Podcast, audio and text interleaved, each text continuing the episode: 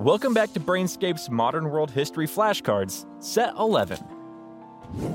Which religious revolutionary leader became Iran's dictator in 1979?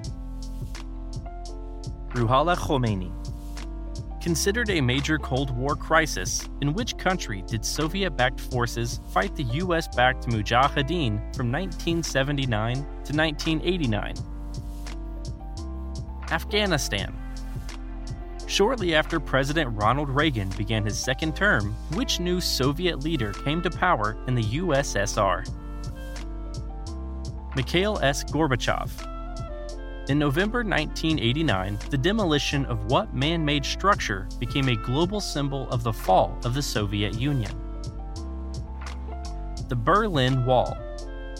What Shia Islamist political party and militant group based in Lebanon was founded in the early 1980s? Hezbollah. Which Palestinian Islamic organization was founded in the late 1980s and is designated a terrorist organization by several Western countries, including the US? Hamas. In 1990, Saddam Hussein's Iraqi army invaded what country igniting the Gulf War. Kuwait. In which country were an estimated 500,000 to 1 million Tutsis and moderate Hutus killed by the Hutu led government during a roughly 100 day period in 1994? Rwanda.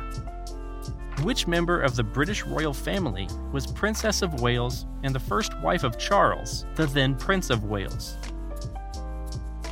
Princess Diana. Stay tuned for our next flashcard set.